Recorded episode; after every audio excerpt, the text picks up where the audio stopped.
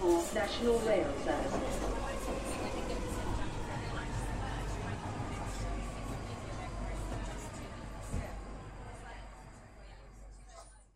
Bine te-am regăsit în stația Londra. Sunt Manuel Cheța de la manuelcheța.ro și tu asculti podcastul Un român în Londra. Este singurul podcast românesc din diaspora care vorbește despre viața de la fața locului, respectiv din Londra. După cum bine știi, în cele 40 ceva de episoade din ultimul an și aproape jumătate, am vorbit despre tot felul de lucruri pe care le-am văzut în jurul meu, din ziare, urmărit la TV și vorbit cu oamenii de la muncă sau cine știe cum au reușit. Și uite că avem astfel un podcast în care aflăm despre viața și cultura din UK și, bineînțeles, luăm pulsul comunității românești cât se poate de des. De data aceasta suntem la episodul numărul 47, unde vorbim despre români plecați la furat în UK și despre politica anti-imigraționistă a lui Theresa May, pe care o numesc Teen Lady sau Doamna de Tablă. Care fiecare dată pornesc de la știrile luate în uh, Evening Standard, după care continui cu tot felul de comentarii și indicii, de exemplu, luate din Telegraph, The Guardian, BBC, Facebook, tot felul de articole în stânga și în dreapta, în așa fel încât să reușesc să creez o imagine a ultimelor două săptămâni. De obicei fac o dată pe săptămână, dar dacă nu fac la două săptămâni, dacă nu am suficient de multe lucruri de spus. Și se pare că de data asta avem ceva de spus, avem ceva de învățat și înainte de a vorbi despre subiectele două mari principale ale episodului acestuia, vreau să aduc aminte de niște chestiuni făcute faine de către și de către români în uh, sănătate. Și un proiect așa de fain se numește WORC, Work, sau Work Rights Center și practic este un grup de voluntari care ajută oamenii în, uh, în ceea ce privește locurile de muncă, dar în special legat de, să zicem, partea juridică și partea legală a lucrurilor atunci când vrei să te angajezi și când vrei să lucrezi în UK. Uh, Pe pagina de Facebook te poți duce pe Work Rights Center. E un logo cu fundal galben și cu scris negru. Și uite ce spune. Una dintre cele mai noi chestii care, despre care au vorbit cei de la Work Rights Center este faptul că tu, ca muncitor din UE, care muncești în UK uh, în mod legal, nu trebuie să plătești taxe și niciun fel de facturi pentru serviciile medicale la NHS. Și spune, dacă se întâmplă ca tu, național UE, care lucrezi aici și plătești taxe, să fii, să zicem, taxat prin uh, intermediul acelor uh, facturi primite de la NHS, ce ai de făcut este să pregătești o, o scrisoare în care să pui un proof of address, cum e bank statement sau council tax, să pui un payslip, uh, să pui o copie după actul tău de identitate, să trimiți numărul de National Insurance la ăștia la NHS, după care uh, vei disputa, uh, cum îi zice, nevoia de a plăti sau obligația de a plăti acele, acele facturi. Se pare, eu nici nu știam și nu mă așteptam la așa ceva, se pare că sunt unii oameni care muncesc aici în mod legal în UK și prin, când au nevoie de servicii de la spital sau din cine știe ce alte locuri, primesc facturi acasă. Și ar fi o chestie culmea, pentru că sistemul public de sănătate este gratuit în UK și atunci dacă tu lucrezi și plătești taxe, nu ai de ce să trebuiască să plătești alte facturi când ai uh, nevoie de doctor de familie sau la spital. Și mai o altă situație, dacă ești student, la fel poți să beneficiezi de serviciile NHS fără să trebuiască să plătești. Și asta am aflat de la cei de la Work Rights Center, Works, uh, Work Rights Center. Uh, nu uita să vizitezi pagina asta și să le și trimiți întrebări în caz că vrei să știi mai multe legate de munca în UK. Uh, o altă chestie faină am văzut-o pe pagina Londonezul, cum e londonezul.co.uk pe Facebook. Și acolo vorbea despre un constructor român care a fost premiat în Marea Britanie. Și aici este vorba de un uh, român care a făcut o companie numită BOC Construction, B-O-K Construction, și zice așa, BOC Construction, companie românească de construcții cu sediul în Londra, fondată și condusă de Constantin Boca, Boc de acolo vine, a fost remarcată de către liderii comunității antreprenoriale din Marea Britanie. Pe 26 aprilie 2018, compania Boca a fost distinsă pentru premiul Best Service Based uh, în, cazul, uh, în cadrul galei Business Excellence Forum and Awards. Și evenimentul s-a desfășurat, desfășurat la Liverpool și a beneficiat de prezența unor manageri din cele mai performante companii britanice. Așadar, felicitări lui Constantin Boca, a făcut o firmă frumoasă, om harnic, se vede și pe el acolo că este un om muncitor și cu creierul, cu capul pe umeri, a, oameni cu care să zici că poți să mergi la înaintare în lume. Foarte diferiți de alți oameni de care o să vorbesc în uh, episodul de față. Așa, și înainte să intru în tema cu hoți români plecați la, uh, la hoții în UK, uh, vreau să aduc aminte de faptul că ai putea intra pe un grup foarte interesant numit Jobs for UK sau Joburi UK, un grup închis, dar odată ce intri acolo poți să găsești și informații rele și oameni de prost gust și așa mai departe.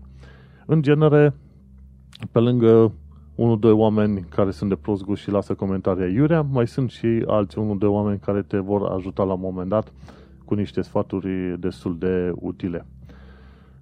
De fel nu, nu răspund acolo și foarte rar dacă trimit un, un status sau să las un comentariu, pentru că n-am timp și chef să mă cer cu oamenii pentru niște motive puerile, știi? De exemplu, dacă te duci pe grupul respectiv și le spui că trebuie să învețe engleza, crede-mă că îți vor umple, îți vor umple uh, frigiderul cu carne. Sau dacă le spui că trebuie să plă- ar fi mai bine ca fiecare om din român din UK să muncească legal ca să plătească taxe aici, la fel o să ți se umple uh, frigiderul de carne. Dar, în schimb, găsești tot felul de sfaturi utile de la o, o mulțime de oameni și am acolo chiar uh, câțiva fani, cel puțin un fan, uh, care îmi promovează să zicem, uh, podcastul pe acel grup. Așadar, mulțumesc MD.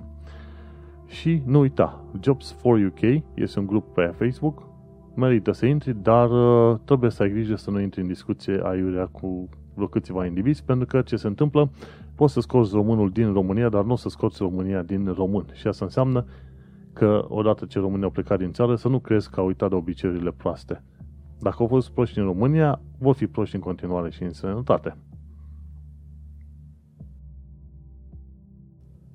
Așadar, și după ce am avut indecența asta de a numi proști pe unii români, bineînțeles că nu sunt toți, da, e imposibil să vorbești asemenea lucruri, hai să povestesc de câteva lucruri sau întâmplări pe care le-am uh, descoperit, să zicem, în ultimele două săptămâni, în special legat de cum îți iese românul, sau cel puțin cum sunt unii români din uh, construcții, da? Atunci când uh, vrei să-mi trimiți o jurătură pe calea e mail sau ceva, ține cont de faptul că am zis unii români, nu toți români. Și nu toți românii. Și atunci uh, se, pune, se face că o cunoștință de mea vine în UK să lucreze și vrea să lucreze, să zicem, în construcții.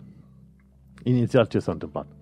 Îi fusese promis un loc de muncă unde nu trebuia să aibă acte pe sistemul că lasă-mă că merge și așa și dacă nu trebuie să ai acte și nu plătești taxe, bineînțeles îți mai mul- rămân mai mulți bani în buzunar.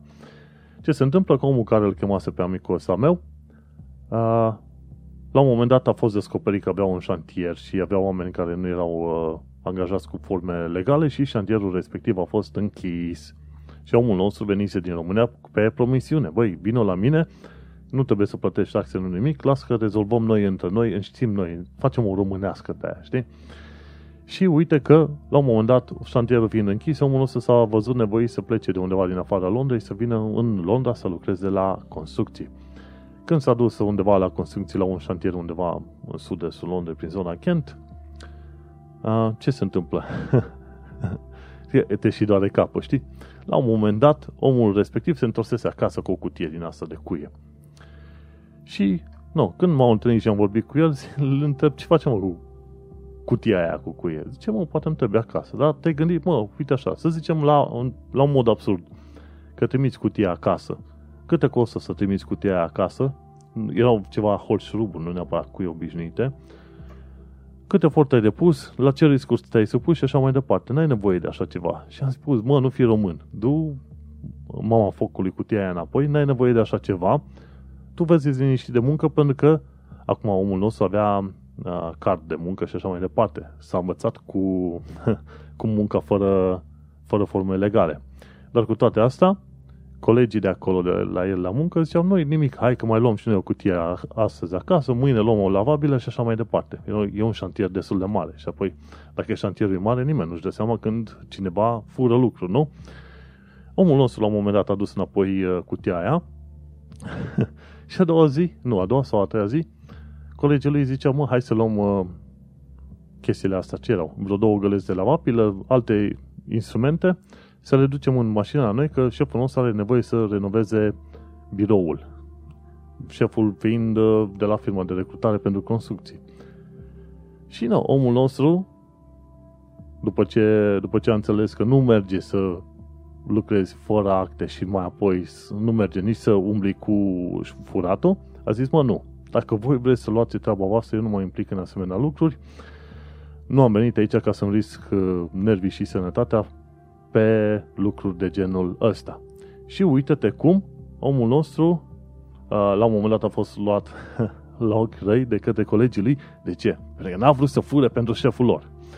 Și acum, eu nu știu cum este treaba în alte șantiere, știu doar în uh, situația asta cu omul ăsta. Și apoi mi s-a părut destul de culmea să aud asemenea lucruri, mai ales pentru că vorba aia, chiar și lucrul uh, în uh, firme din asta de construcții îți aduce un ban sănătos în bunzunar. Să nu uităm că majoritatea vin pentru o perioadă limitată. Cu alte cuvinte, vor accepta să stea cu coleg de cameră, vor plăti vreo 300 de lire pe lună ca să aibă un pat în camera aia după care, mai cheltuie încă vreo 2-300 pentru transport și mâncare și din 1600 cât le-ar rămâne în construcții pentru muncă, să zicem, destul de jos, ar rămâne totuși cu 1000 să-i trimite acasă. De ce să stăbească ție să pui mâna pe un singur cui ca să-l aduci acasă?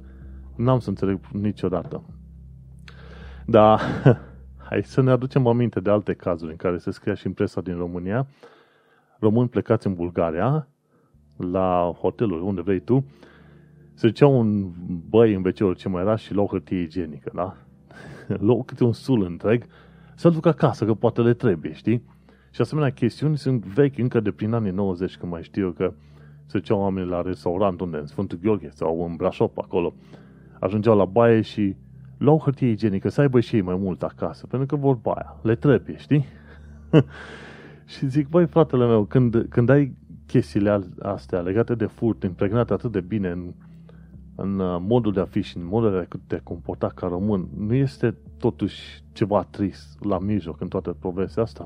Ajungi și în UK, unde ai ocazia să strângi un ban frumușel, uh, tu totuși recurgi la asemenea metode care pur și simplu îți nedemne, îți prostești, cum vrei să fie, știi? Nu poți să mai spui că din uh, foame ai făcut un anumit lucru. Nu, nu mai e foame la un moment dat când în construcții cu puțină grijă mai rămâi cu minim 1000 de lire în uh, buzunar. Cum poți să faci treaba asta? E de neînțeles și asemenea oameni, părerea mea e că ar trebui să fie duși puțin la, după gratii, să vadă ce înseamnă să nu apreciezi munca cinstită și să-ți bagi joc de anumite șanse pe care le primești.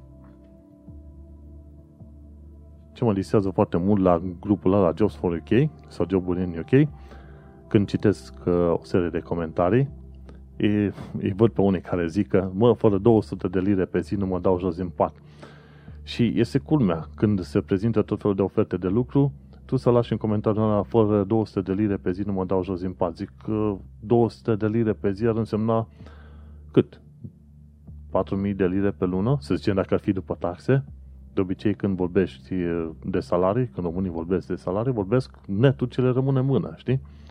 Și ar fi destul de culmea. 200 de lire pe zi ar însemna extraordinar de bine și nu sunt foarte mulți care fac banii aia.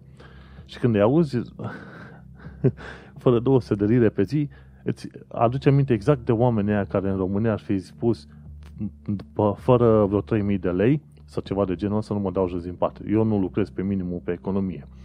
Și așa oamenii ăia preferau să stea pe capul părinților în loc să se ducă singuri undeva în chirie, să lucreze pe minimum pe economie, dar să fie totuși niște membri productivi ai eh, societății sau cum vrei să-i spui, și mai apoi să evolueze, să-și câștige să pâinea din ce în ce mai bine. Nu. Aia probabil sunt aceiași oameni care nu vor să lucre decât dacă li se dau 200 de lire pe zi. Ceea ce e culmea. Cred că la un moment dat aș vrea să cunosc un om din ăsta care chiar reușește să câștige 200 de lire pe zi și lucrează și în construcții. Ar fi câțiva meșteri sau care lucrează, cine știe, 12 ore de luni până duminică, dar altfel cred că ar fi, oamenii ar fi excepția și probabil n-ar avea timp să pe Facebook să spună că ei nu lucrează decât pe 200 de lire pe zi. Dar e culmea. Întorcându-mă la român la furat în UK, nu e vorba numai de oameni care se duc în construcții și mai șmanglesc și puțin, că doar nu se pot lăsa. Mai sunt și alții. Chiar la un moment dat vreo trei români, undeva în Londul, nordul Londrei, erau căutați de Poliția Metropolitană pentru furt de telefoane, propriu zis, știi? Și a venit să strict pentru asta. Alții au venit să muncească și eventual să mai și prădească puțin așa, pentru că nu. Românul trebuie să se descurce, știi? Și asemenea situații sunt foarte supărătoare și normal că la un moment dat când uh, te întâlnești cu un britanic și îi spui britanicului, bă, eu am venit aici să nu plătesc taxe, să iau banii toți pe care pot să iau și dacă mai pot să mai fur și eu un cui două, pentru că nu, ce să faci, viața este grea, știi? Gândește-te cât de mult respect ai meritat din partea unui britanic, dar cât de mult respect ai meritat din partea unui român, nu? În asemenea situații. Bineînțeles, moral, uh, cum se zice, critica imediată este, bă, dar tu nu știi ce viață grea e. Eu presupun că știu ce e via- cât e de grea viața, dar uh, pentru asta nu trebuie să te pui să furi, mai ales în momentul în care chiar ai un ban sănătos. Și e culmea, știi? Pentru că UK este locul în care, într-adevăr, poți să ajungi să ai o viață foarte bună dacă te pregătești cât de cât uh, lucrezi și ca omul și poate mai înveți și limba.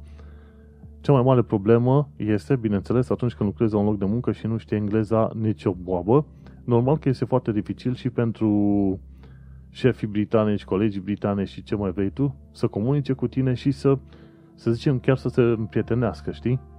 Măcar de a încerca să înveți limba engleză, nu să spui, mă, hai să evit tot felul de locuri, eu nu vreau să învăț limba engleză, vreau să fac un ban și pe să mă duc uh, n-ai bine apoi în țară. Și o asemenea atitudine ar fi foarte tristă, știi? cum ar fi să vină cineva din o altă țară în România, să zică, bă, am venit aici să fac niște bani și pe să dispar repede, prea puțin mă interesează de voi și de nația voastră și de treburile voastre, știi? Și cred că ar fi o chestie tristă. Nu te-ai bucura că atunci vine un african, da? Vine din, uh, să zicem, Africa de Sud, din Chad, din Kenya și se oprește lângă tine și te întreabă în românește. Poți să-mi spui, te rog, cum ajung la magazinul X? Mă, nu-ți crește inima în tine? Zici, bă, uite băi și africanul ăsta vorbește limba română, nu? Cum, cum crezi că s-ar se simte britanicul atunci când vede că tu măcar depui efort să înveți limba și să te duci, să rupi și tu câteva cuvinte, dar să se vadă totuși intenția aia, știi? Nu. Și atunci, cum să zic, muncește, muncește, plătește taxe cum e de plătit, a, învață puțin te limba engleză și fură mai puțin. Știi? Cam asta e sfatul general pentru românul din diaspora. Bineînțeles, mulți o să mă înjure, dar nu. Să rămână liniștiți cu înjurăturile lor. Și iată cum ajungem, bineînțeles, și la tema obligatorie a Brexitului, unde vorbim despre Theresa May, Teen Lady sau doamna de tablă. De ce zic așa? Pentru că probabil ar fi vrut să se ridice la nivelul uh, lui Margaret Thatcher, dar uh, acolo unde se ridică semeață că ia o decizie și că toată lumea e în spatele ei, există o sumă de oameni care practic conjunghe pe la spate, chiar din partidul ei conservator, al Tories, și care o subminează într-un fel sau în altul, motiv pentru care nu poți să zici că este doamna de fier, ci este doamna de tablă. Se cam îndoaie, știi? Și, bineînțeles, asta nu înseamnă faptul că critici politica locală, asta nu înseamnă că tu nu respecti țara în care ești, știi? Practic, UK este o democrație nițel mai veche decât... Este o monarhie, dar au un sistem, au un sistem democratic în care poți să ai libertate de opinie, așa foarte bine mă folosesc de libertatea asta de opinie.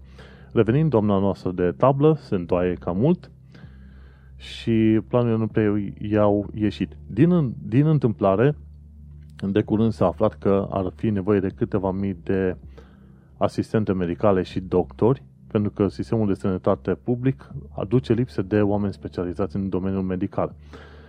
Și ce se întâmplă? Oameni din cadrul Ministerului de Sănătate și din cadrul uh, partidului lui Theresa May trag de ea să permită venirea mai multor asemenea doctori, de exemplu, din India și Pakistan. Mă, și nu vrea, înțelegi? Nu vrea. Și este culmea că în momentul în care a, a început sau s-a câștigat practic la 1,x% diferență Brexit-ul, Partidul Conservatorilor s-a transformat în noul UKIP. De ce nu crezi, de, de ce nu mai ai mai auzit de grupul ăsta de extremă dreapta, UKIP? Pentru că Partidul Conservatorilor practic a preluat întreaga ideologie anti-imigrație a UKIP și au făcut, au făcut din ideologia respectivă o regulă proprie de partid. Motiv pentru care rolul UKIP s-a diminuat. E game over. Mă, îl mai auzi pe Nigel Faraș din când în când că mai vrea să iasă din anonimitate, însă nu, un, un, un ipocrit de genul ăla nu trebuie lăsat să ajungă în fața televizorului pentru că pur și simplu nu merită.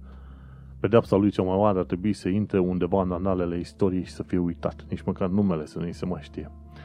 Revenind la doamna noastră de tablă, a refuzat, uh, bineînțeles, să aducă doctori noi și pe de altă parte, sub ea, Amber Wood, șefa Ministerului de Interne, a avut, uh, cum îi zice, tot felul de rapoarte în care s-au prezentat o serie de deportări, știi? Unele deportări erau obligatorii, altele erau, să zicem, asistate, știi? Și cum se lăudau ei în rapoartele respective, uite mă ce bine am dus-o cu deportările. Bineînțeles, o țară are dreptul să își apere granițele și să controleze populația din interiorul ei și așa mai departe. Modul în care uh, Theresa May a dus discuția după Brexit, centrându-se foarte des pe uh, tehnici din astea anti-imigrație, uh, a lăsat așa, să zicem, un gust amar.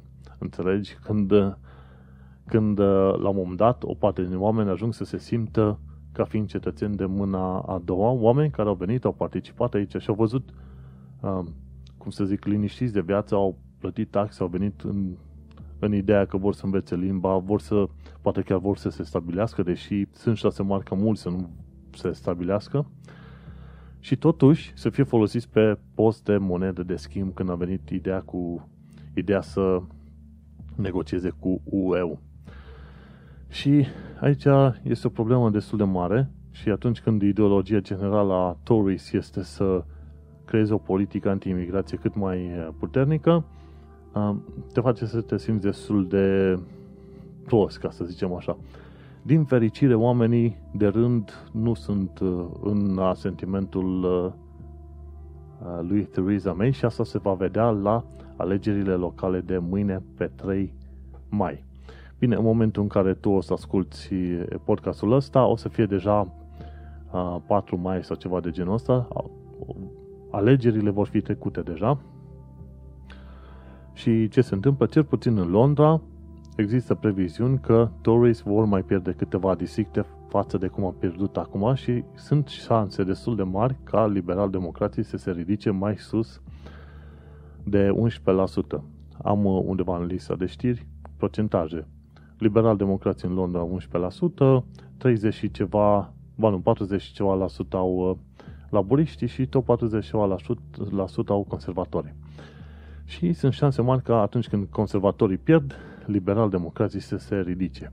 Și, și laburiștii mă aștept să piardă puțin tel pentru că a, în loc să atenueze puțin uh, impactul Brexit, oamenii, cel puțin în uh, vârful laburiștilor, s-au dat cumva după, după conservatori. Păcat. Mai ales când uh, acum vreo, vreun episod sau două deja povesteam de faptul că este foarte posibil ca Brexitul să fie fost construit pe minciună și campaniile să fie avut niște, uh, niște prerogative în asta frauduloase. Cu alte cuvinte, mai devreme sau mai târziu, probabil referendumul ar fi putut fi numit uh, invalid dacă i-ar fi interesat într-adevăr. Dar nu, nu interesează. Vor să plece, să plece liniștiți, treaba lor.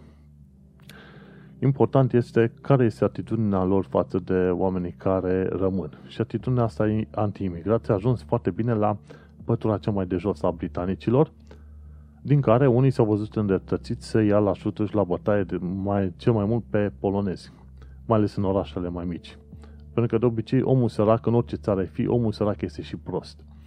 Și atunci este ușor de influențat și nu îl interesează niște date, să zicem, efective, statistice legate de ceea ce se întâmplă în jurul lor.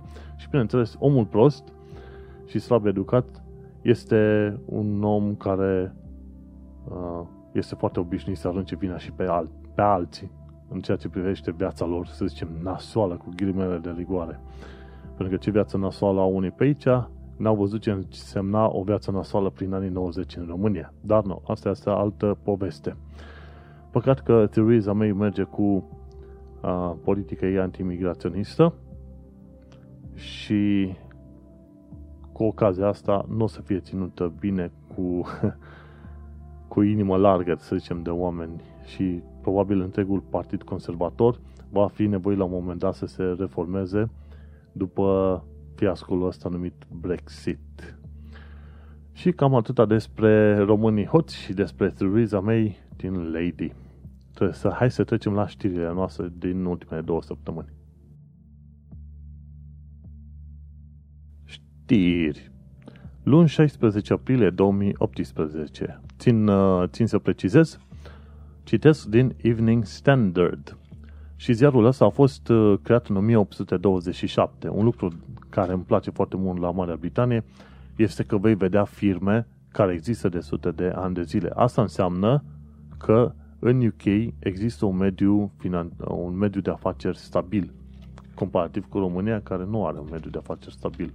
Cu toate astea, și în România au fost și sunt în continuare oameni curajoși. Bun, ce aflăm pe 16 aprilie 2018? Aflăm că incendiul din 14 uh, iunie de anul trecut, de la Grenfell, a dus la moartea 71 de oameni, asta deja se știa, și se, ce mai știe că incendiul a pornit de la apartamentul numărul 16 și că n-ar fi trebuit să continue mai departe. Dar din cauza modului în care s-a făcut fațetarea blocului, a dus la moartea 71 de oameni. Există în momentul de față un raport de 200 de pagini care vorbește despre uh, tot felul de lucruri care trebuiau făcute ca să protejeze oamenii, în special legate de uh, protecție pasivă împotriva incendiilor. Și a spus că o serie de pericole din asta nici măcar nu erau ascunse, erau un plain view, ca să zicem așa. Uh, panourile astea de aluminiu care au fost puse în jurul, în afara blocului, la fațetare, au spus că erau combustibile, pentru că aveau uh, polisiren undeva între fâșiile alea de aluminiu, știi? Și a creat un fel de efect de horn care a dus focul de la etajul 4 sau 5 cât era până la etajul 25. Și este o, din asta cum se zic, uh, o anchetă care are loc în momentul de față și nu știu dacă vor fi oameni condamnați, deși ar cam trebui să fie oameni condamnați, pornind de la Consiliu până la firma în sine care a făcut construcțiile. Ce învățăm din chestiile astea? Pentru că pe mine mă interesează să învăț și să fac adesea comparație cu România. Corupție, învățăm din asta că există corupție și în UK și că și în UK există delăsare și bătaie de joc. Lucru pe care nu mă așteptam să-l aflu atunci când am venit. Eu am plecat de acasă cu niște preconcepții, am zis, mă, Sigur, acolo este mai bine, trebuie să fie toate lucrurile, merg strună, șnur, drept, oricum vrei tu să fie, știi? Când ajungi în sănătate, lucrurile te lovesc puțin altfel. Și dacă este o lecție pe care trebuie să înveți înainte să pleci în uh, sănătate, este faptul că în țara de unde, unde te duci, în vest, oriunde ar fi, nu este perfectă. În primul și în primul rând trebuie să ții, ții cont de faptul ăsta că nu este perfectă, ci că este doar altfel și că mai bine. Dar nu că sunt toate chestiunile uh, perfect aliniate, perfect organizate, sunt mai bine, sunt tot felul de chestiuni în domeniul finanțelor, actelor, ce vrei tu, infrastructură, toate sunt mai bine, dar nu perfecte.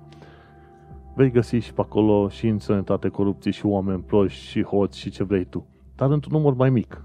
Nu e instituționalizat, nu e generalizat, nu așa și așa, dar vei găsi și asemenea lucruri. Mergem mai departe, pe 17 aprilie, marți, Google a avut o reclamă foarte mare în uh, ziarul Evening Standard care spune Take an online security check-up before your bus arrives. Și Google zice să te duci pe g.co slash safety center ca să îți faci un security check-up, practic să-ți uh, verifici toate setările și să vezi dacă ai uh, probleme în, să zicem, în contul tău de Google. E o chestie foarte interesantă și nu m-aș fi așteptat ca Google să facă reclamă într-un ziar fizic, dar a, uite că se întâmplă, ceea ce înseamnă că există o nevoie, să zicem așa. Bun. După dezastrul de la Grenfell, ce aflăm? Ci că există a, buget acum de mai multe milioane de lire asigurat pentru ca 5 blocuri să fie, să zicem, renovate, cel puțin fațada lor să fie refăcută după descoperirile făcute la Grenfell.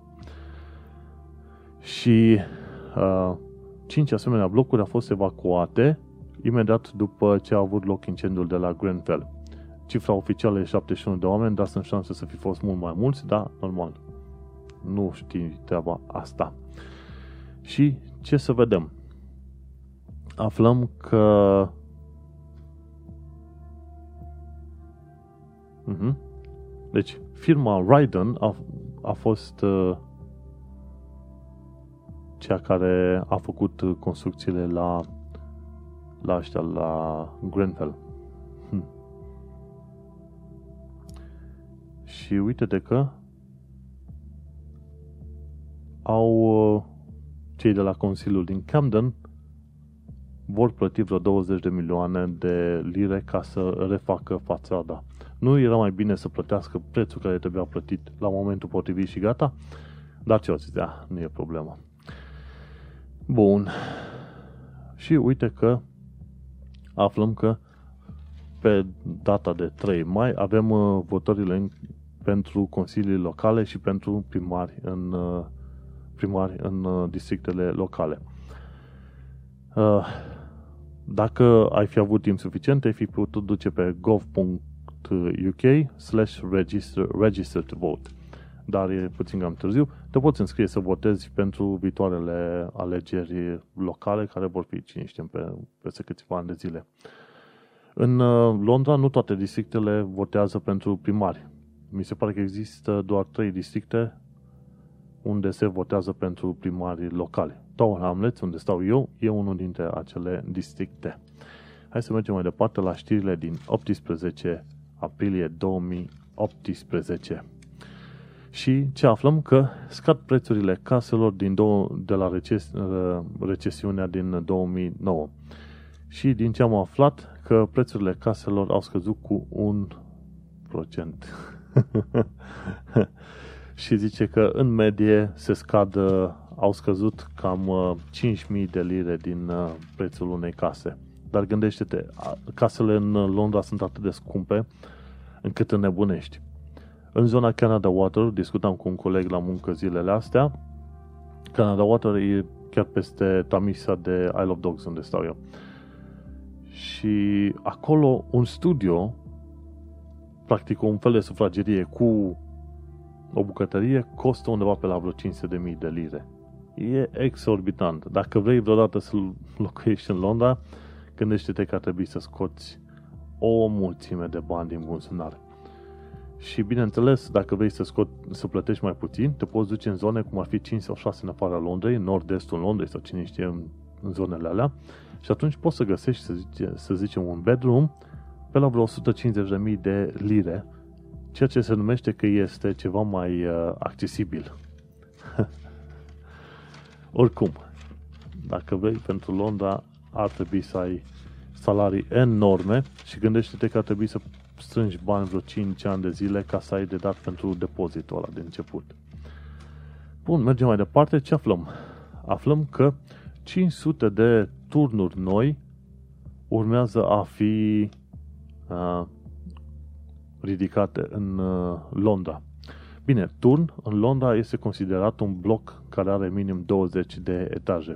Sunt vreo câteva în centrul Londrei, în uh, Square Mile, sunt vreo câteva zeci de clădiri care vor depăși liniștit 20 de etaje și, și sunt unele care vor, cred că au vreo 10-15, să zicem, zgârie nori, care vor depăși liniștit, liniștit 30 de, 40 de etaje, pardon. Și 500 de asemenea blocuri turn au fost aprobate, sunt aprobate în Londra. Aoleu, îți dai seama, 500. Adevărul este că oriunde te duci în Londra, cum te uiți în stânga, în dreapta, undeva, în mod sigur, vei vedea niște macarale. Și deci că turnurile aprobate în 2017 sunt un număr de 510, o creștere de 12% față de cele 455 de turnuri aprobate în 2016. Și bine, nu aprobate, pardon, cer scuze, numărul total de turnuri, da? Hai să nu uităm, numărul total de turnuri. Aici e o greșeală din partea mea. Dar totuși, blocuri turn, 500. Bineînțeles, Londra este enormă ca suprafață și atunci ai unde să pui, cred că probabil și 1000 de blocuri turn. Că tot ce ai nevoie să faci este să dărâm vreo 4-5 case care stau colț la colț, ca să zic așa, și ai ridicat, bine, 4-5 case, cred că vreo 20 de case. Și totuși, după aia ridici un bloc turn liniștit, liniștit. Uh, și ce se întâmplă? Dat fiindcă linia Elizabeth pornește de la, sau Crossrail pornește de la Heathrow și se duce tot ce pe la Canary Wharf și se duce dincolo de Stratford până mai departe, sunt șanse mari ca prin locurile prin care linia Crossrail trece să se dezvolte foarte multe turnuri, așa cum s-a întâmplat și cu linia Jubilee. Până prin 2000 mi se pare că nici nu era linia Jubilee până la Canary Wharf. Odată ce linia Jubilee a ajuns la Canary Wharf și s-a dus spre Stratford, ei bine, asta a favorizat transformarea Canary Wharf într-un district financiar. Practic, Londra are două inimi financiare. În Square Mile și una în Canary Wharf. Și, bineînțeles, cum s-a dus linia Jubilee mai departe, am, ajungem la Stratford, unde e un mall acolo și câteva blocuri turn uh, au apărut în zona respectivă, știi? Și ci că nu, peste 90% din uh, blocurile astea turn sunt uh, rezidențiale, practic de locuit, nu de birouri. Și vom avea, ci că în anul ăsta și cel viitor, 106.000 noi apartamente în Londra și ci că majoritatea turnurilor care ajung să fie construite în momentul de față sunt în Londra de Est, în estul Londrei, pardon. Uh-huh. Și să zicem de exemplu, există 85 de asemenea turnuri în Tower Hamlets și 70 în zona Greenwich. Și zona Greenwich uh, e chiar zona asta cu Greenwich Mean Time, GMT 0. Deci meridianul 0, ca să știi bine, este în Londra și practic în parte, o parte din Londra în uh, emisfera vestică și una în emisfera estică. În caz că nu știai treaba asta. Bun. Mergem mai departe. Și ăștia de la, cum îi zice, de la Evening Standard au publicat o, un tabel din asta foarte interesant în care vezi cum e chiria în anumite zone în funcție de distanța față de uh, cum îi zice, față de stația de metro. Și uite-te ce aflăm. Ăștia de la Right Move, în caz că nu știi, pe Right Move te poți duce să găsești anunțuri de chirii pentru dat în chirie pentru cumpărat și așa mai departe. Și ei au făcut un tabel pe linia Northern Line să spună, ok, în funcție de zona în care ești, cât te costă chiria pe lună. De exemplu, dacă te duci în zona 5 în High Barnet, uh, o cameră cu un apartament cu două camere te costă chiria 1200 de lire pe lună. Dar dacă te duci în Good Street, care e pe zona 1, același, uh, același apartament cu două camere te costă 3500 de lire. Aproape de 3 ori, nu, e chiar de 3 ori mai mult. de 3 ori mai mult chiria în zona 1. Și atunci trebuie să-ți găsești. Și apoi te duci în, în zona 4, ai 1400 de lire pe lună, chiria la două apartamente cu două camere. În zona 2 deja 1800 și așa mai departe. Păi și aici unde locuim noi avem uh, cât? E un bedroom flat și plătim 1400 pe lună și în func- dat fiindcă este o zonă făinuță interesantă, uh, mi se pare că prețul este, să zicem, uh, chiar bunicel pentru zona asta și condițiile pe care le avem. Plus că avem internet de la HyperOptic. Cum ai ocazia, iați internet de la HyperOptic, un, un gigabit pe secundă, vei fi cel mai fericit om de pe planeta asta. Bun. Temperaturi de 25 de grade, așa scria în ziar, ar fi urmat să fie în zilele, în perioada aia, când? 16-20 aprilie și a fost foarte cald atunci, în perioada aia, chiar foarte cald. Mergem mai departe, pe, pe 19 aprilie 2018 avem un quote of the day de la Elon Musk și zice, și zice așa It is not rude to leave, it is rude to make someone stay and waste their time. Practic, uh, discuta despre ședințe. Uh, a zis că decât să stai în ședință plictisitoare, mai bine ai pleca. Și sunt perfect de acord.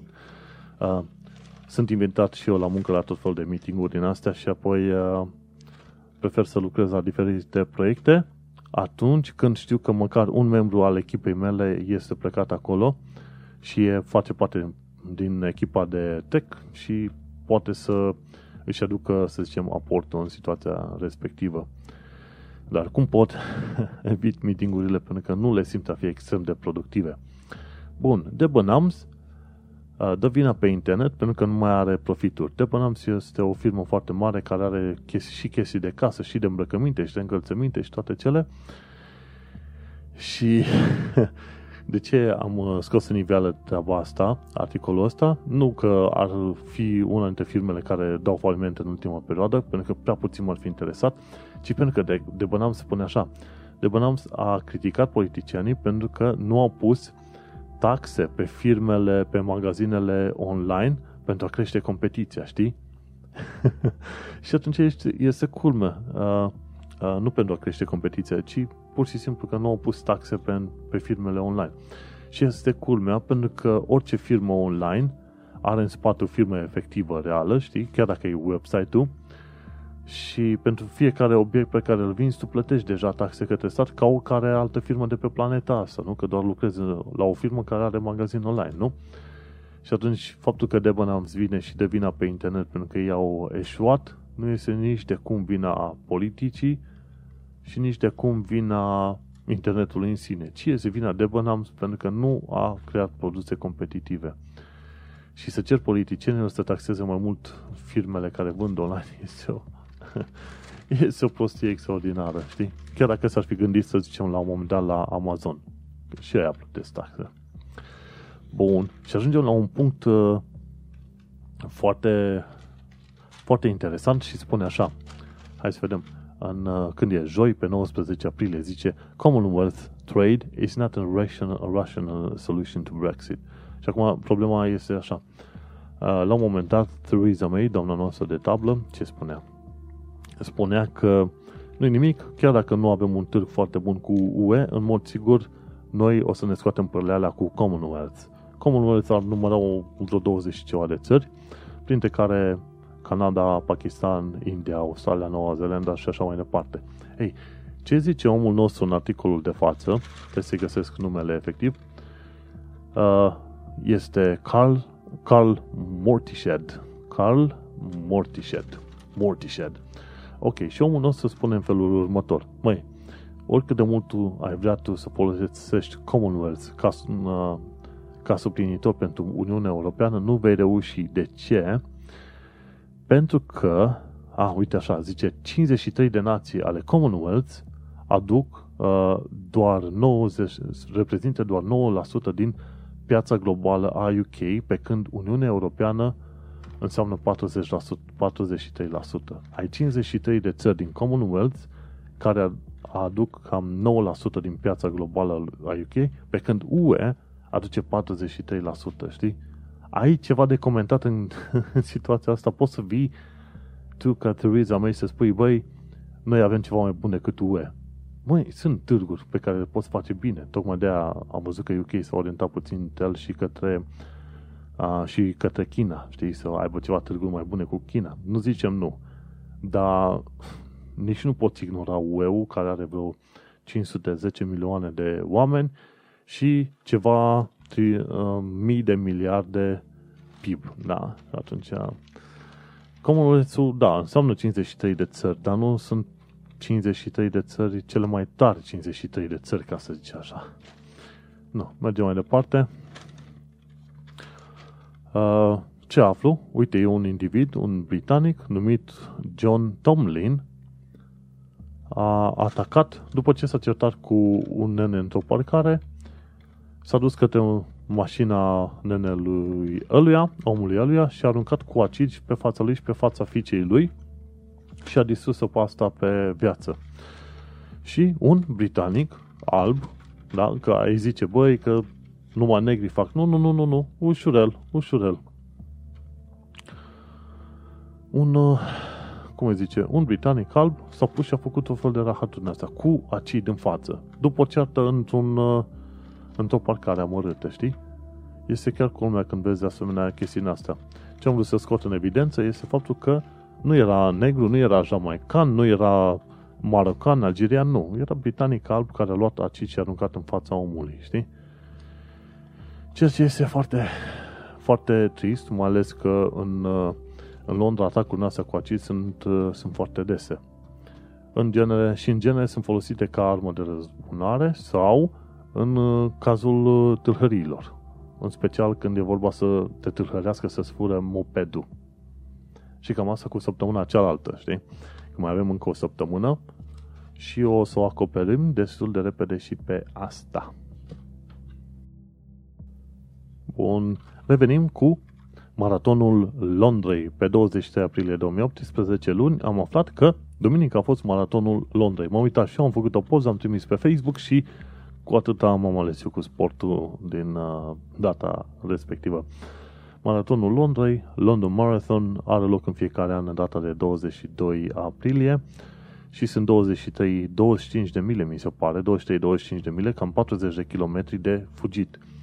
Atleții super profesioniști fug uh, uh, distanța asta în vreo două ore și jumătate.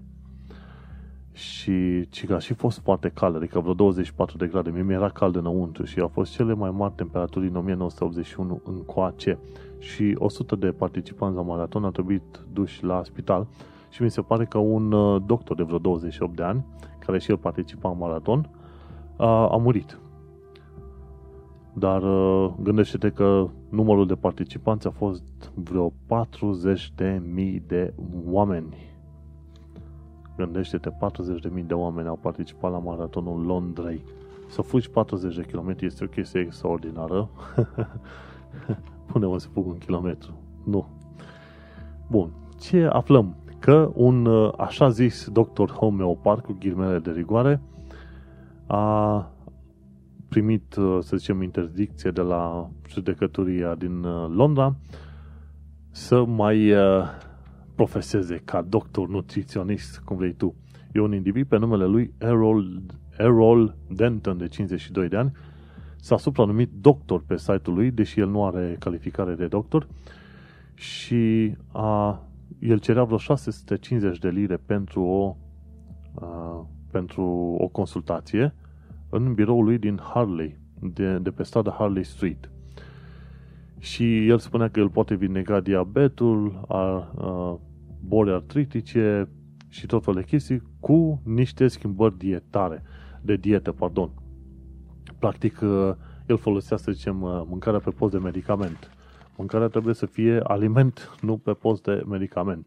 Și omul nostru era homeopat. Și din, din uh, ceea ce știe tot poporul care vrea să creadă știința și nu prostile și bancurile, homeopatia nu își are rostul în uh, orice îi putea numi tu practică medicală din ziua de astăzi. Și ci că el a fost achitat de acuzația de fraudă, deși trebuia calculat pentru fraudă, pentru că individul ăsta nu, se, nu este nici doctor și nici nu are dreptul să folosească, să zicem, mâncarea pe post de medicament. A primit o amendă de 2200 de lire și a plătit, mai are de plătit vreo 15.000 de lire o serie de costuri și a primit un ordin prin care îi se zice să mai facă, să zicem, afirmații false în viitor. Hopa! Judecătoria, practic, i-a dat un ordin pe care i-a spus, bă, nu mai minți. Dar a primit închisoare. Individul ăsta, oameni care s-ar fi putut vindeca, să zicem, în loc să se ducă la medic obișnuit, se, duce la, se duc la un individ de asta și în loc să beneficieze de tratamente normale, uh, se duc la el și la revedere.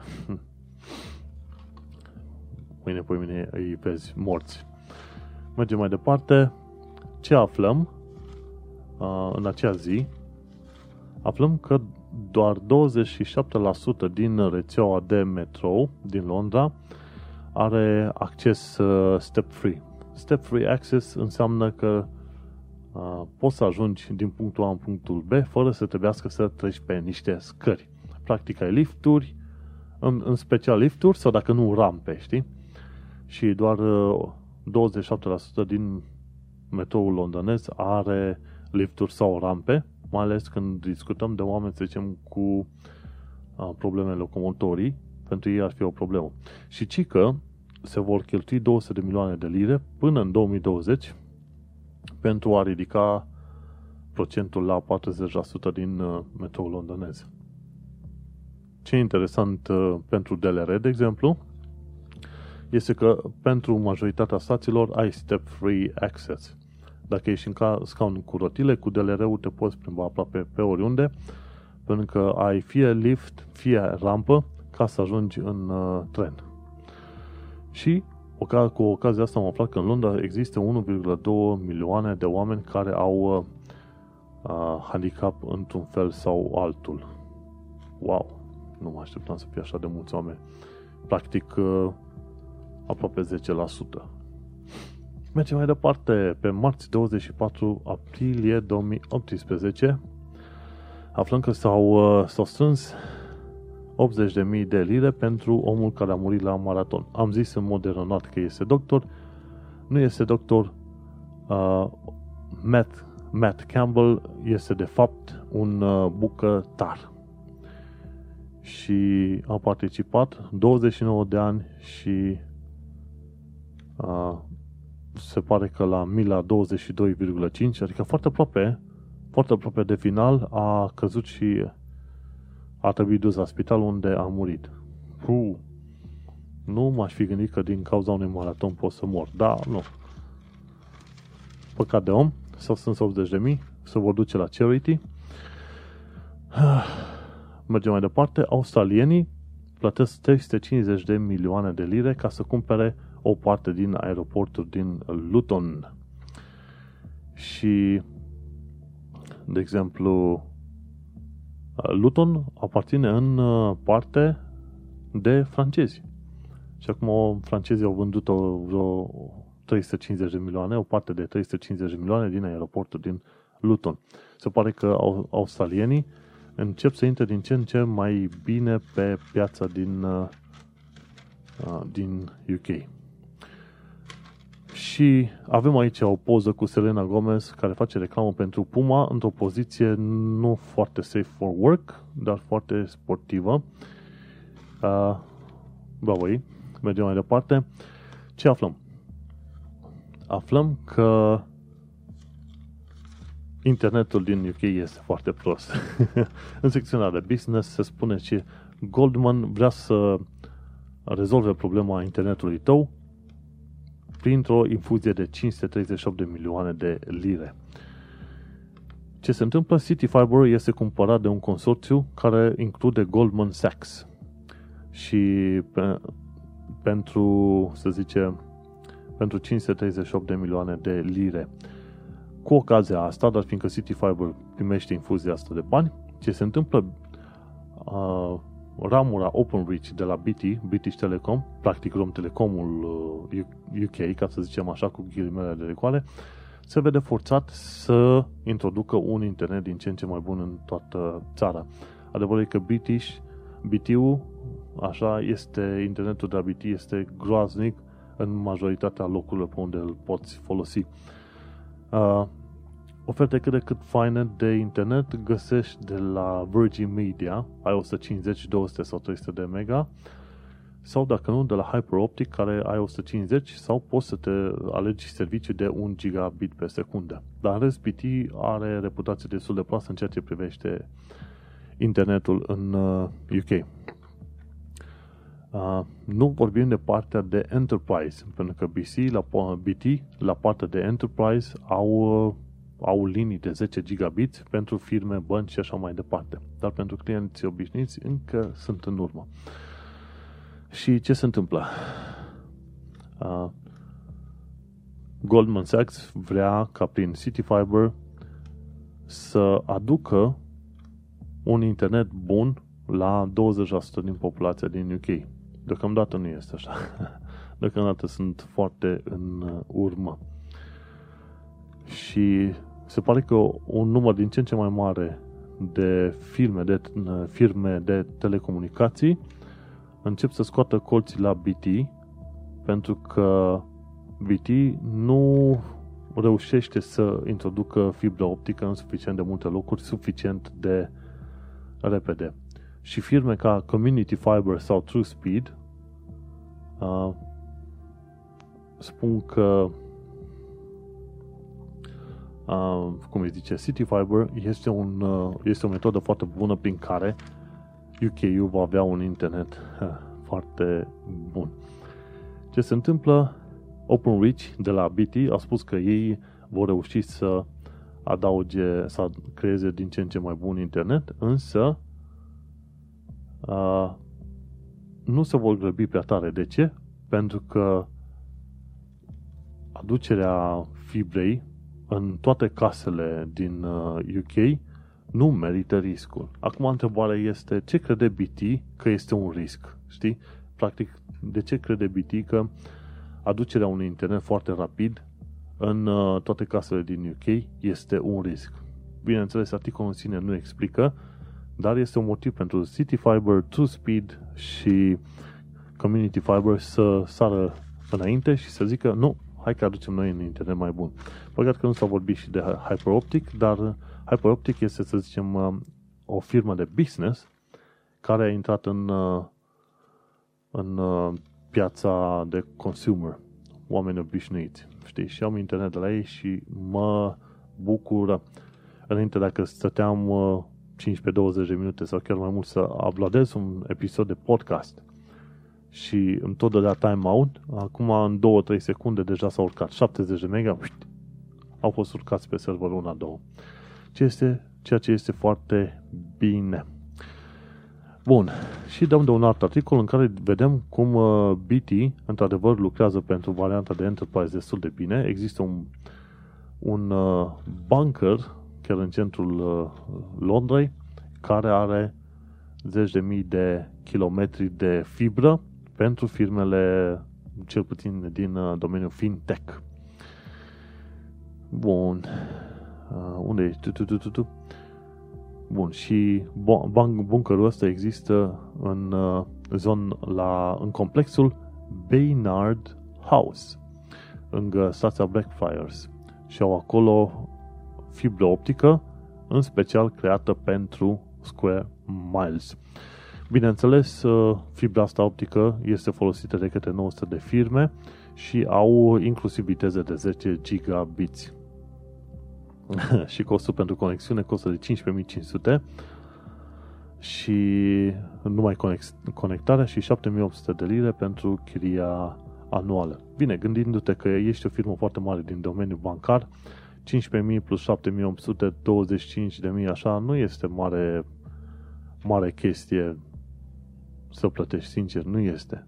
Mai ales când să zicem, operațiune bancare depind la un moment dat de timp legați de, nu știu, diferențe de milisecunde, nanosecunde, știi? Bun. Și ci că în bunkerul respectiv se procesează 10 terabits de dată în fiecare, terabytes, pardon, terabytes de date în fiecare secundă. 1000 de filme la 4K și există 250 de mii de mile de uh, cablu de cuplu și 30 de mii de mile pentru fibră optică. Foarte bine, BT. Ai făcut pentru Enterprise, încearcă să faci și pentru clienții obișnuiți și o să vezi ce înseamnă asta. Uh, mergem mai departe. O tanti scrie în felul următor pe tema imigrației. Zice așa, uh, părinții mei, care sunt uh, oameni iubitori de lege și își plătesc taxele liniștiți, au făcut uh, totul ca Marea Britanie să fie casa lor, iar acum ei se simt vulnerabili. Și acum mica mare problemă în toată chestiunea asta este că după ce oamenii au încercat să se adapteze culturii astea, veniți din Pakistan, din ce am înțeles eu, să se adapteze culturii și așa mai departe, au vrut să arate că ei sunt niște buni imigranți, știi, cu ghilmele de rigoare. Vor vreau să fie niște buni imigranți, să joace după rolul, după uh, regulile stabilite și așa mai departe, să fie asimilat, să plătească taxe și așa o chestie, știi?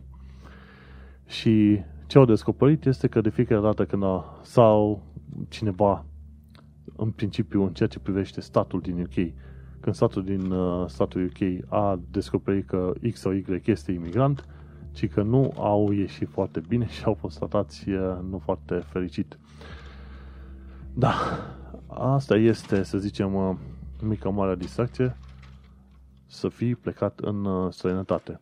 Bine, cel mai bine a zice în tot felul de situații este să accepti faptul că ești un străin și la un moment dat să nu încerci prea mult să intri în cultură și să te dai prea britanic, ci mai degrabă tu să reții propria ta identitate, respectind locul în care ești și accepti forever and ever că tu vei fi un străin de locul uh, ăsta. Bun. Mergem mai departe. Și cam atât cu știrile de miercuri 25 aprilie. Mamă, 25 aprilie deja. Mergem mai departe. Uite ce aflăm pe 26 aprilie pe joi. Aflăm procentajele efective, știi, la vot, voturile locale. De exemplu, ca procentaj, uh, comparație între conservatori și laburiști. În uh, zona Inner London, conservatorii au 22%, laburiștii au 59%, Outer London conservatorii au 34%, laburiștii au 46%. Și uite-te că intențiile de votare sunt așa 29% conservatori, 51% laburiști, 11% liberal-democrați și mai jos sunt uh, alte partide. Na, și asta este și stai, acum e intenția de vot. Nu știu acum exact cum vor fi și voturile efective împărțite pe cele 32 de districte în uh, Londra. Vom vedea după ziua de mâine să vedem ce se întâmplă. Și aici e împărțit uh, la fel și etnicitate. Uh, o bună parte din Alpi țin cu Labour și foarte mulți din minor, dintre minorități țin cu Labour. Conservatorii cel puțin în Londra, nu au așa de multă putere, ca să zicem așa. De ce? Trebuie să ne gândim și la faptul că uh, Londra, undeva pe la jumătate din oamenii din Londra, sunt oameni veniți din afara UK. Fie că e din UE, fie că sunt din Brazilia, Africa, Asia și așa mai departe. Și mergem mai departe dar fiindcă a fost un scandal la un moment dat în uh, Tower Hamlets, în trecut în ceea ce privește voturile locale, acum au început să se aplice niște uh, măsuri din astea antifraudă puțin mai uh, intense, mai ales în ceea ce privește votul prin corespondență. Și sunt curios să văd ce o să, ce o să se întâmple. Și acum, cum e? Și că au fost vreo 39 de uh, presupuse cazuri de fraudă în uh, Tower Hamlets. Hmm. Tower Hamlets undeva cam populație ar trebui să fie undeva cam ca Brașovul. Ca populație, număr de oameni uh, și suprafață, ca să zic așa. Cam ca Brașovul. Dacă stai să te gândești, uh-huh. nu e nici pe mică, nici pe mare zona, este chiar ok. Și dacă gândește-te, ai 32 de asemenea districte care fac Londra mare, ca să zicem așa. Și printre ultimele știri, pe vineri 27 aprilie 2018, ce aflu? Ei, aflu că, uh, cum îi zice, Thames Water, cei care se ocupă cu furnizarea de apă și, bineînțeles, uh, curățarea deșeurilor și așa mai departe din toaletele noastre, ei bine, ei ce vor să facă este să creeze un sistem mai bun de colectarea deșeurilor menajere și de filtrare a acestora înainte ca a, aceste deșeuri să ajungă în râul Tamisa. În caz că nu știai, râul Tamisa nu este tocmai un râu în care vrea să noți. și cu ocazia asta, cei de la Thames Water fac în vreo 3-4 locuri niște, să zicem, niște găuri enorme, niște cilindri enormi în care adânci de vreo 60 de metri și lasă de vreo, de vreo 20-30 de metri, în care se vor uh, strânge apa de la canalizare și o vor filtra acolo. Și asta se întâmplă în vreo, ar trebui să se întâmple în vreo 3-4 asemenea locuri. Și uh, în imaginea asta, ci că e un crater mai mare decât St. Paul's Cathedral. Încape o dită mai catedrală într-un asemenea cilindru săpat în jos, la marginea Tamisei, în vreo câteva locuri. Bun, și ci că este cea mai mare infrastructură de uh, curățare a deșeurilor din ultimii 150 de ani de zile. Și proiectul costă în total 4,2 miliarde pentru a crea niște super canale sub uh, Tamisa. Tamisa pe care o văd din geam, ce mișto. Uh, Uh, și în, în felul ăsta vor face vreo, vreun canal special de vreo 16 mile lungime, care va fi construit până în 2023 și va avea 8 metri în uh, diametru. Și zic canal uh, orizontal, ca astea care sunt adânci, așa sunt mult mai, mult mai mari. Și care este treaba? Ar trebui să blocheze cele 40 de milioane de tone de uh, canalizare care ajung în, anual în uh, Tamisa. Gândește-te, 40 de milioane de tone de lucruri din wc noastre să ajungă în Tamisa. Motiv pentru care îți dai seama de ce nu este o idee bună să noți în râu. Nu deocamdată. Așteaptă să facă până în 2023 uh, super canalizarea asta pe, pe sub Tamisa, după care poate o să vezi o tamisă mai curată și mai prietenoasă și mai faină. Și există vreo 20 de locuri eh, de construcție de-a lungul rutei astea de vreo 16 mile și au spus că sistemul ăsta de sanitizare ar trebui să ajute pe următorii 120 de ani de zile. Felicitări! Uite, oameni care gândesc în perspectivă, cheltuie în total vreo 4 miliarde și ceva de lire, dar uite ce obții. Și a spus că a, anual fiecare customer de la uh, Thames uh, Waters plătește undeva între 12 și 15 lire în plus la factură pentru a construi acest uh, sistem. Gândește-te, 12-15 lire nu înseamnă mare lucru, ban, da?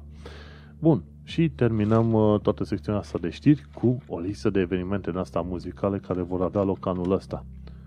Nici nu mai știi care și cum. E Shakira. No, sunt fan oh, din vremuri de, de mult. Pe 11 iunie, la O2, în Londra, este Shakira are concert, Eldorado. E un uh, tur mondial. După aia mai e Kylie. Kylie va avea tot la O2, dar în uh, perioada 26-27 septembrie. Și mai e Game of Thrones, ei au un concert uh, unde va fi pe 14 iunie 2018 la SSE Arena în Wembley. Hmm. Or mai fi și altele, dar astea mi s-au părut mie cele mai interesante. Shakira, Kylie și concertul meu Game of Thrones. Simpatic. Și cam asta cu știrile din ultimele două săptămâni.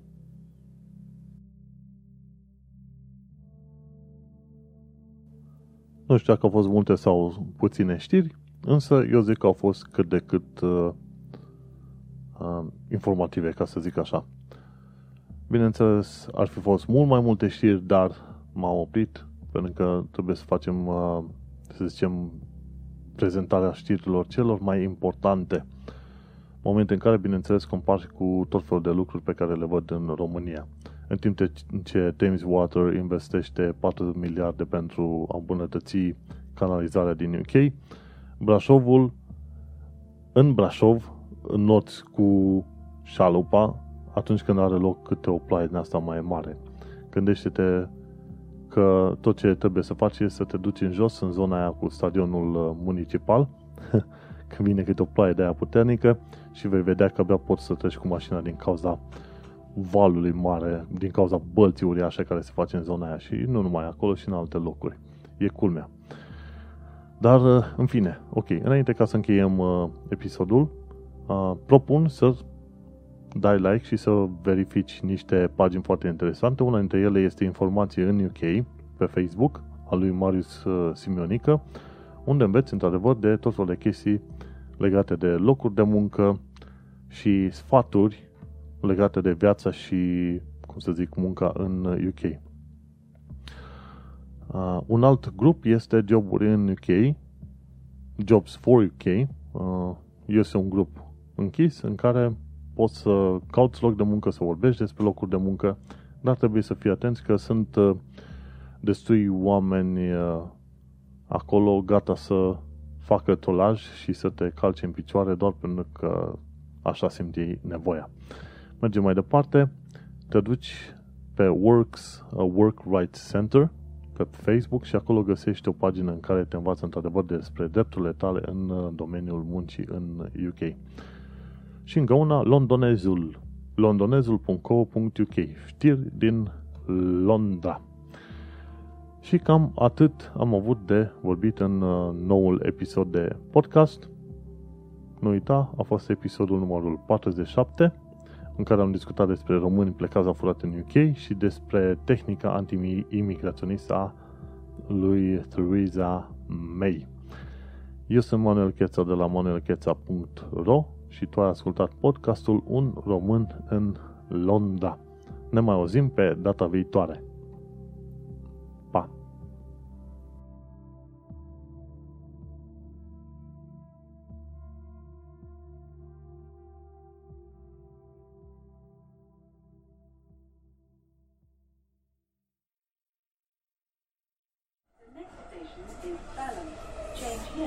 National Rail.